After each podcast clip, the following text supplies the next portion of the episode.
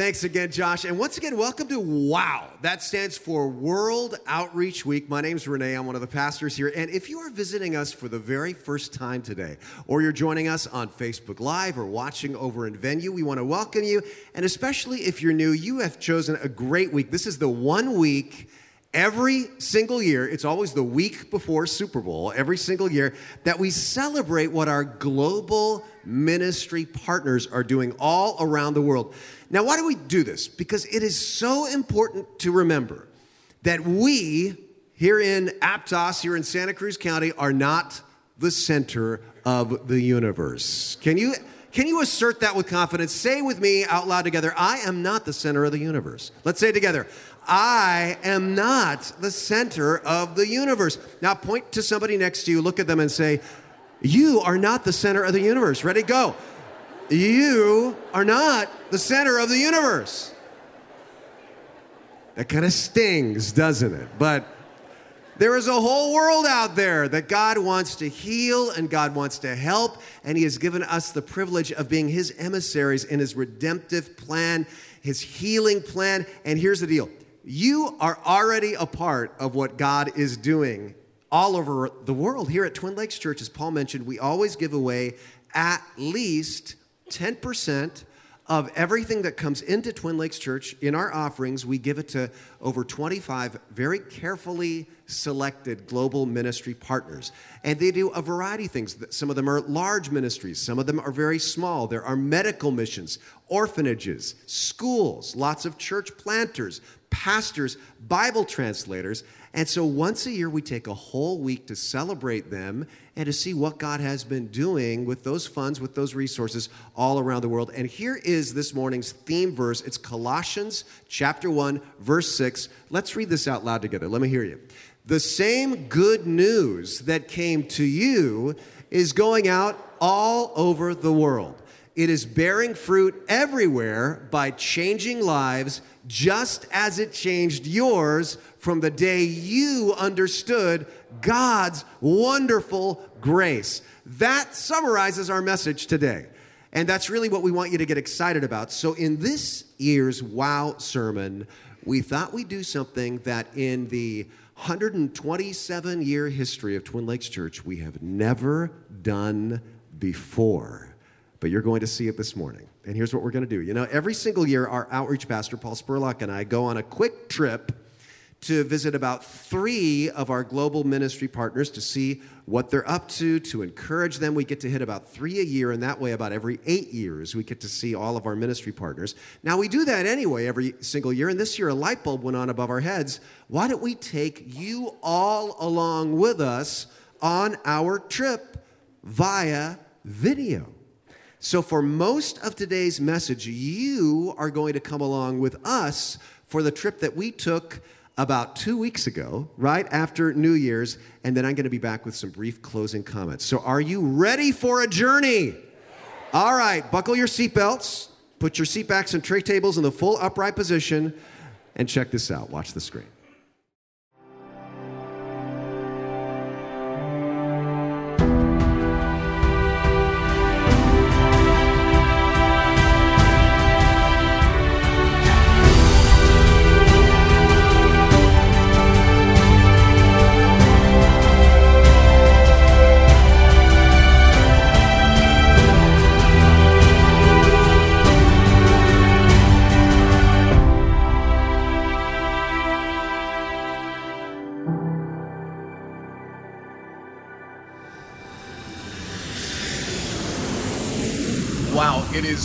Oh dark 30 in the morning here in the San Jose airport. Good morning, Paul. Good morning. Wake up.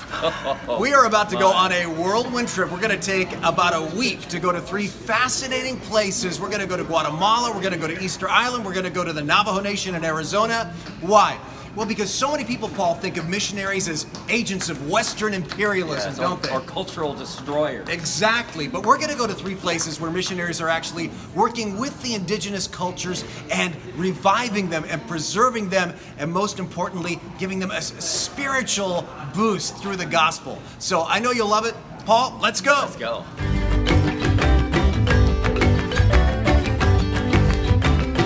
We are now on the plane going down to Chile. This is the longest leg of our flight that's going to eventually take us to our first stop, Easter Island.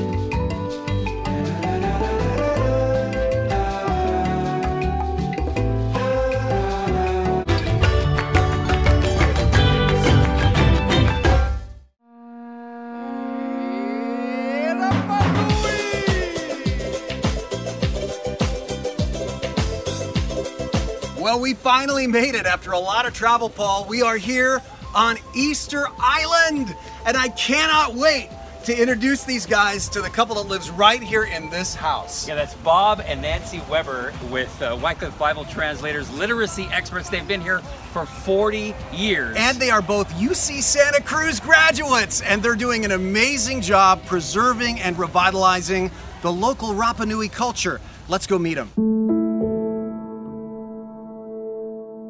We're Bob and Nancy Weber, uh, members of Wycliffe Bible Translators. We've been working on Easter Island for 40 years, nearing uh, completion of what the Lord has brought us here to do. Our goal has been the translation of the New Testament into the Rapa Nui language.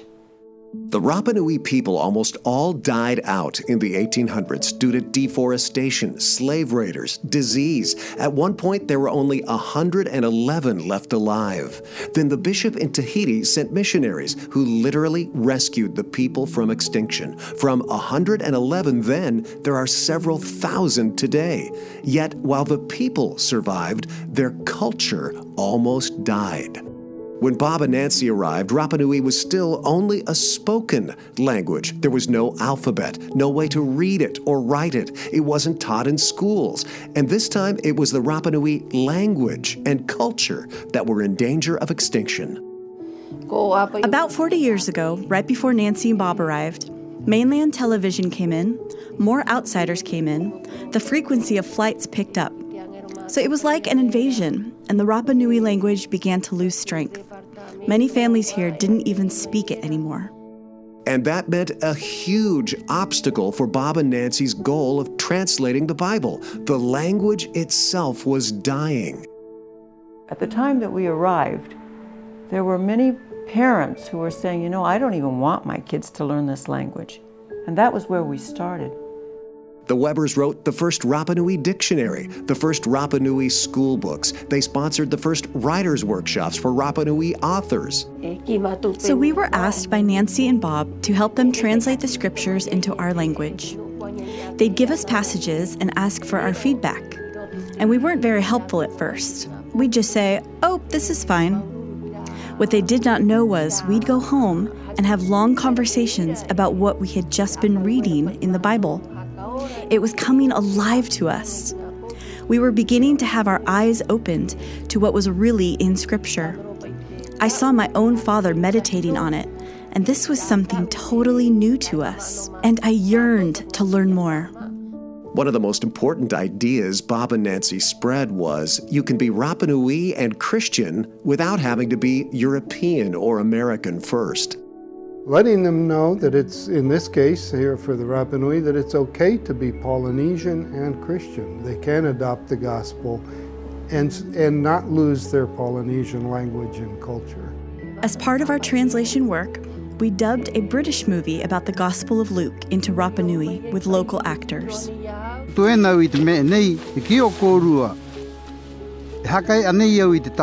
And we premiered it in town, and when my dad saw with his own eyes and heard with his own ears Jesus speaking Rapa Nui, I looked over and tears were just streaming down his face. This work that Robert and Nancy have done to us is a gift for the island. It is something very valuable to mention. Besides the, their work as a linguist, linguistic work uh, with the language, they also are living this uh, great gift for the island, which is our Bible translated to Rapa Nui, and hope for the different uh, uh, churches and pastoral churches to use it. You get that passion of the Word of God in you, and but at the same time, indirectly, you're getting the idiom. As we watched Bob and Nancy interact with locals here, it was clear they're very beloved and respected, and that maybe the best Bible translation they've done here has been their own lives. Westerners are so into plans and programs and time frames. We hear people saying, we can speed up Bible translation, we can get it done fast. You don't necessarily want it to be done fast. You need to give people time to get to know you. To read your lives, you may be the only scripture they will ever read. So sometimes fast isn't better. You have to be willing to be here for the long run. You have to let people look at your lives. You have to be able to build relationships, and those take time. I'm not even a pastor, but I'm just a linguist, and Nancy's a linguist. But we've made our home here for all these years and raised our family here. It has been an example to people in the community, and it has opened many doors for us. If the Webers hadn't come, we would not to this day know how to read and write our own language, and probably by now it would be nearly lost. There is no way to express the value of what the Webers have done here. There are no words in any language. Words don't cover it.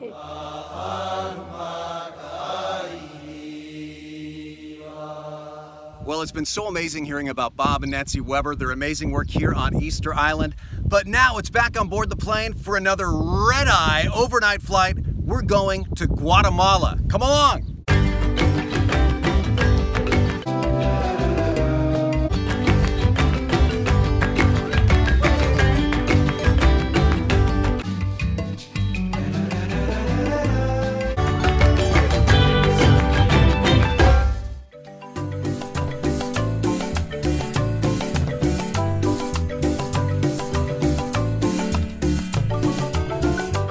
Finally made it here to Guatemala after a very long flight, but we are here to visit with Mark and Brenda Hall, TLC partners, who are doing amazing things, so let's go meet them. The town of Totonicapán, high in the Guatemalan mountains, is about 98% Mayan, the indigenous people group here. Yet, even in Guatemala, there is subtle prejudice against Mayans. And within the highly traditional Mayan culture, there can be additional prejudice against young people who go through a rebellious stage. That's why Mark Hall, who, like the Webers, is a UC Santa Cruz grad, and his wife Brenda, who is part Mayan herself, reach out to young people here who are, as they put it, throwaways and runaways. The subculture that we met, this is after a few years of living here, is basically young people who uh, sometimes don't have a dad at home, they get a little rebellious, they belong to a, the family church but by being becoming a little rebellious, then they become sort of outcasts within their own church. They're uh, looked at differently, they're treated badly. And so a lot of the young people are just running away from church because they're not feeling at all welcome there, even in their own family church. So that basically got our, our wheels turning, and we met this small group of young people who dressed all in black and had goop in their hair and had kind of cocky attitudes. But uh, the Lord opened uh, a door so that we made friendship with these young people, and that really basically was the birth of Koinonia as a concept. The Koinonia youth group Mark and Brenda started emphasizes grace and authenticity. And the Bible studies Mark writes are all student led, verse by verse studies through entire books of the Bible. I was amazed at the spiritual depth that I saw among the young people here. Walter Chuk is a convicted felon who told me his life was changed I met the group 10 years ago, and it really was very different than anything I had experienced. One of the things I liked was the acceptance that we all got in the group no judgment, simply focusing on God. Before, what I'd been taught was that everything was about our own effort. That was how you reach salvation. But here, I learned that God loves us unconditionally, and it doesn't matter how big your sin is. When we allow God to really live in us, then we begin the process of changing from the inside out. One thing that happened with girls here is that they are very abused, psychological and physical. When I see that they really understand how much God loves them, those girls change. My father left when I was eight years old. Before that, he would drink a lot, hit my mom, punish us for every little thing, including just telling jokes. After he left, he would still call home, but only to yell insults at my mom, telling her she was a prostitute. Then he would get me on the phone and tell me I probably wasn't even his daughter. And then he always talks about the Bible, shouting at us to obey him. So I thought God would be like that too, and he could punish me harder because he was God. Studying the Bible in the Koinonia group, I realized I had the wrong idea about God. He was the complete opposite of what I thought. Before the group, the idea of God as love never crossed my mind. Now, in my heart, I know He's my daddy, and I really think that changed my life. And I'm not just saying it with words, but I truly believe it from the bottom of my heart. Sometimes it just takes incredible amounts of time. And I uh, confess that I've felt frustrated at times and, and, and, you know, how, how long, how long what keeps me going, and, and, I'm talking sometimes five years to see a change in a young person. We grow to love them. And so there is no giving up when you love somebody. Neither of us are from here, and um, it's, it's a family that God had given us. In so many things, so many stories that we have shared with them and make us a family. I love them and, and I care for them because I know that God loves them. I was involved in bad things, and I am really thankful to God because it was by His grace that He drew me to Himself. I never would have sought Him on my own. If not for the group, I don't know if I would even be alive. I think I would be the complete opposite of what I am today. What is really exciting to see is that when young people uh, really come to understand the concept of grace, they get so excited about it that they want to share it with brothers and sisters and friends. And so, just in this interesting way, the grace of God, uh, all the way from Aptos, California, is now infiltrating Totonicapán, Guatemala. And it's just changing lives. It's amazing.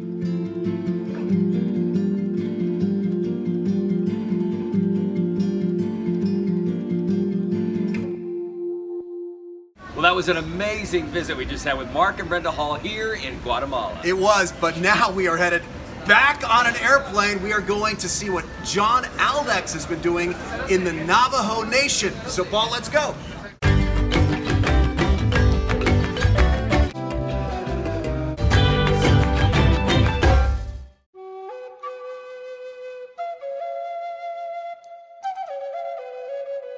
To get to the Navajo Nation, you have to fly into Flagstaff and then take a long drive to the very remote place to which TLC partner John Aldax helps organize short term mission trips. The nature of what we do out here is really provide service to the poor and the elderly. Um, a lot of them fall through the cracks. People don't know it, but there are 200 to 250,000 people live out here and fewer than half of them have running water and electricity. A few have one or the other, a lot of them have neither one. And so we just uh, help them with handicap ramps, replace windows, help with the you know, roofing, uh, with the churches. I work with the same churches year after year after year and help meet some of their needs. Right now, we're putting in the very first bathroom at this church, Sebiotzil. And uh, hopefully by the end of fall, we will have a functioning bathroom for the very first time.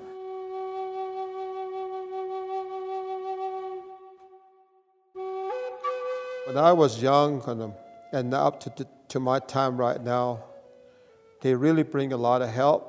Re-roofed the hogan and did a lot of work around here, and uh, it is awesome. And, uh, they really helped us in every way, not just only building, but also in the spiritual work also.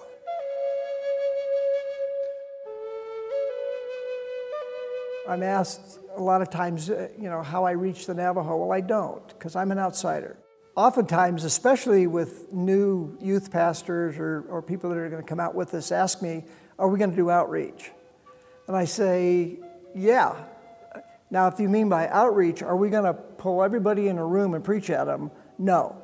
because we don't have the ability to reach them that way. It, we're just too foreign to that. But outreach could look a lot like shoveling sheep manure for an old couple for five days. A lot of these Navajos, native, are my people that are around here are traditional. Bringing Christ to them is, is so hard for them to understand.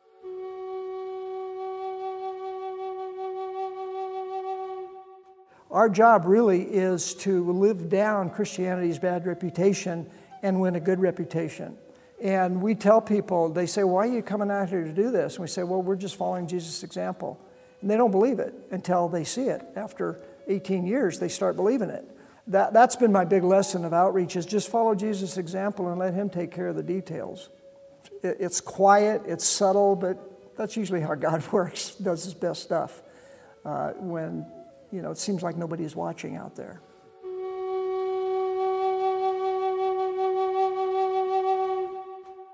What a whirlwind trip, but so inspiring to see firsthand what three of our many TLC partners have been doing. The key concept we heard again and again was we came not to be served, but to serve, not just to teach grace, but to show grace, not to overpower people, but to love people and to stay in it for the long haul.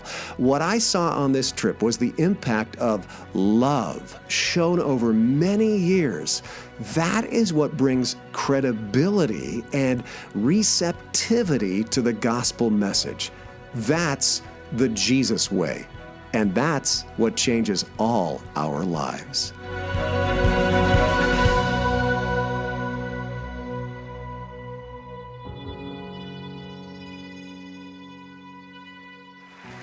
Isn't that cool? And you are a part of everything that we just saw up there on screen if you've ever given a dollar to Twin Lakes Church. Well, I'm just going to wrap up quickly with three observations. Then I want to give you plenty of time to enjoy everything that's out there in the lobby. But I want to just say this in all of our travels uh, over the years, the ministries that are really effective always have three characteristics. And these three characteristics just make them dynamite. And if your life and my life, and our church also have these three characteristics your family life, your work life, then you are going to make an impact over the long haul with your life for Christ in a revolutionary way. Now, there's no sermon notes, but memorize these, jot them down in the margin somewhere. First, make sure you are grounded in grace. Grounded in grace. What am I talking about? Uh, my wife and I were listening to KGO, the news talk station out of San Francisco, the other day, and the host was just going on a rant about us, about Christians. And here's what he said about why he rejected the Christianity of his childhood. He said, I got so sick and tired of the way I was raised in church behave so you go to heaven. It was all about fear, or give us your money so you go to heaven. St. Peter's the bouncer, so behave. Now, is this the message in a lot of churches? Sadly, yes. This is exactly the message that people pick up. You know, the only people, though, who taught this in the Bible? The Pharisees. And Jesus called them a brood of vipers. The Bible says this God saved you by his what? His grace when you believed. And you can't take credit for this. It is a gift from God. Salvation is not a reward for your good deeds. It's all just a gift from God. This is a completely revolutionary theological concept. You just saw Mark and Brenda in the video talking all about grace. What do they see in the young people they serve who all thought that they were too bad to be loved by God?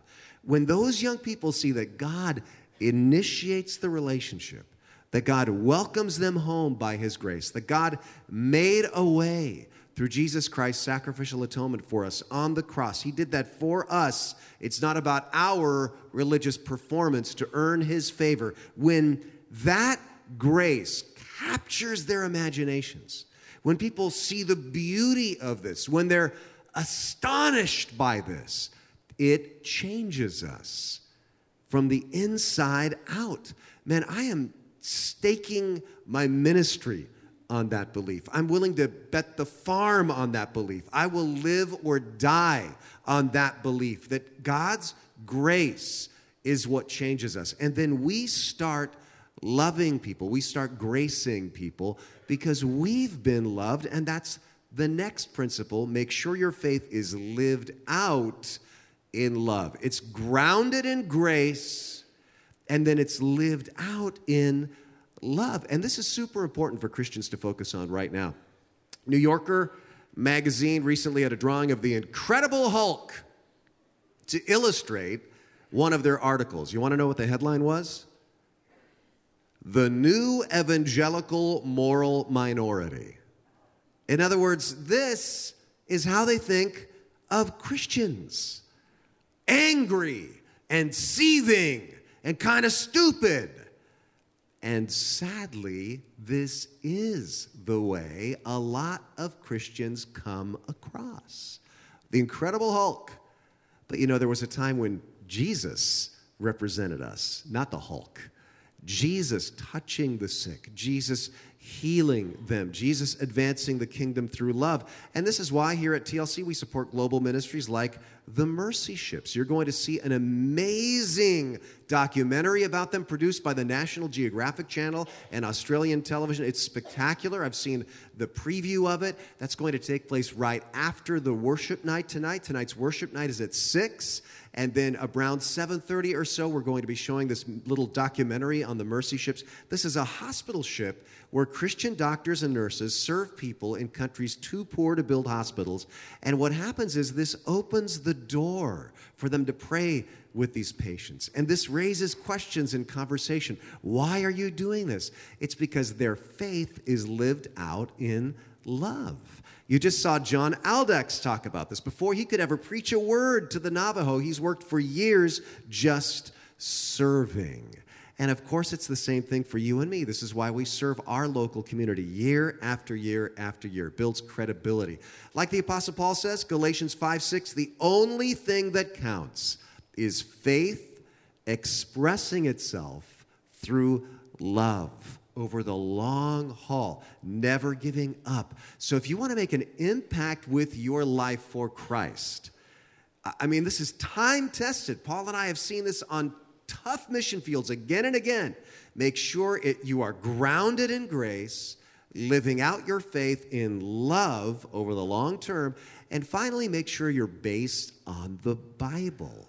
Make sure your faith is based on the Bible, not your emotions not some faddish teaching, not something you read on the internet, because it's, it's the Bible that's going to keep you centered. It's the Bible that's truth. It's the Bible that's truly revolutionary. You just saw Bob and Nancy Weber, two UCSC trained linguists, highly regarded, by the way, around the world. They go to linguistic conferences, they are linguistic experts. Why would they, with their talents and capabilities, give their lives to translating the Bible into the Rapa Nui language because they know that, that for generations to come, knowledge of the Bible will be the key to transformation for the Rapa Nui people. You know, in the Bible, there's a book called Acts, which tracks the explosive growth of the Jesus movement in the years after Christ's ministry. And everywhere the faith really catches hold, everywhere it goes viral, everywhere it really becomes contagious, there's an observation that Luke, the writer of the book of Acts, makes. Let me just show you three verses. See what it is. He says in Acts 6 7, the word of God kept on spreading. Acts 13 49, and the word of the Lord was being spread. Acts 18 11, Paul settled there a year and a half teaching them the word of God. What it's observing is an indispensable element of really contagious, really viral, really transformative Christianity is knowing the Word of God, the Bible. And by the way, this is why all through history, political and religious tyrants have tried to repress the Bible in the language of the people. It is revolutionary. Just one example, like what it says about women. I was thinking the other day about Christ's encounter with the woman at the well. In the Bible, she is the first missionary, speaking of missionaries, that Jesus ever chooses. And that was highly revolutionary. Why? First, she's a woman, and in those days it was forbidden for a man to speak to any woman in public, even his own wife. Jesus doesn't care about that. Second, she is a Samaritan, which was a despised race. Their religion was considered a cult. Third, she's been divorced five times, and she's currently living with a guy she's not even married to. And so, on every conceivable level ethnic, religious, moral, her gender, she's an outcast, and Jesus chooses her as his first missionary as her life is transformed. Just revolutionary. What I'm saying is to continue the revolution that Jesus started, the mission of Jesus Christ. Make sure your faith, your life, my life, this church is grounded in grace, which is lived out in love over the long haul and based on the Bible. That's the DNA of this church, what you're seeing on screen right now. And the cool thing about this week is you have a chance to see a bunch of global ministries that we chose to support because they operate exactly this way. And I also hope that you are inspired today to consider going to the long table in front of the windows and sign up to get more info about a short term mission trip with one of these global partners and continue in that way to be part of the Jesus revolution during Wow Week. Let's pray together right now. Would you bow your heads with me? Lord, thank you so much for this opportunity this week to celebrate what you're doing all around the world. It's such a blessing to think that we get to be a part of this. And God, may we be inspired that that life is not just about us and our problems, that we're not the center of the universe, that we are a part of what you are doing all over the world. I pray that you would just renew that vision for us this week, and I pray that everybody might keep their hearts open to the idea that maybe, just maybe, God may be calling them to a global ministry too. In Jesus' name we pray. Amen.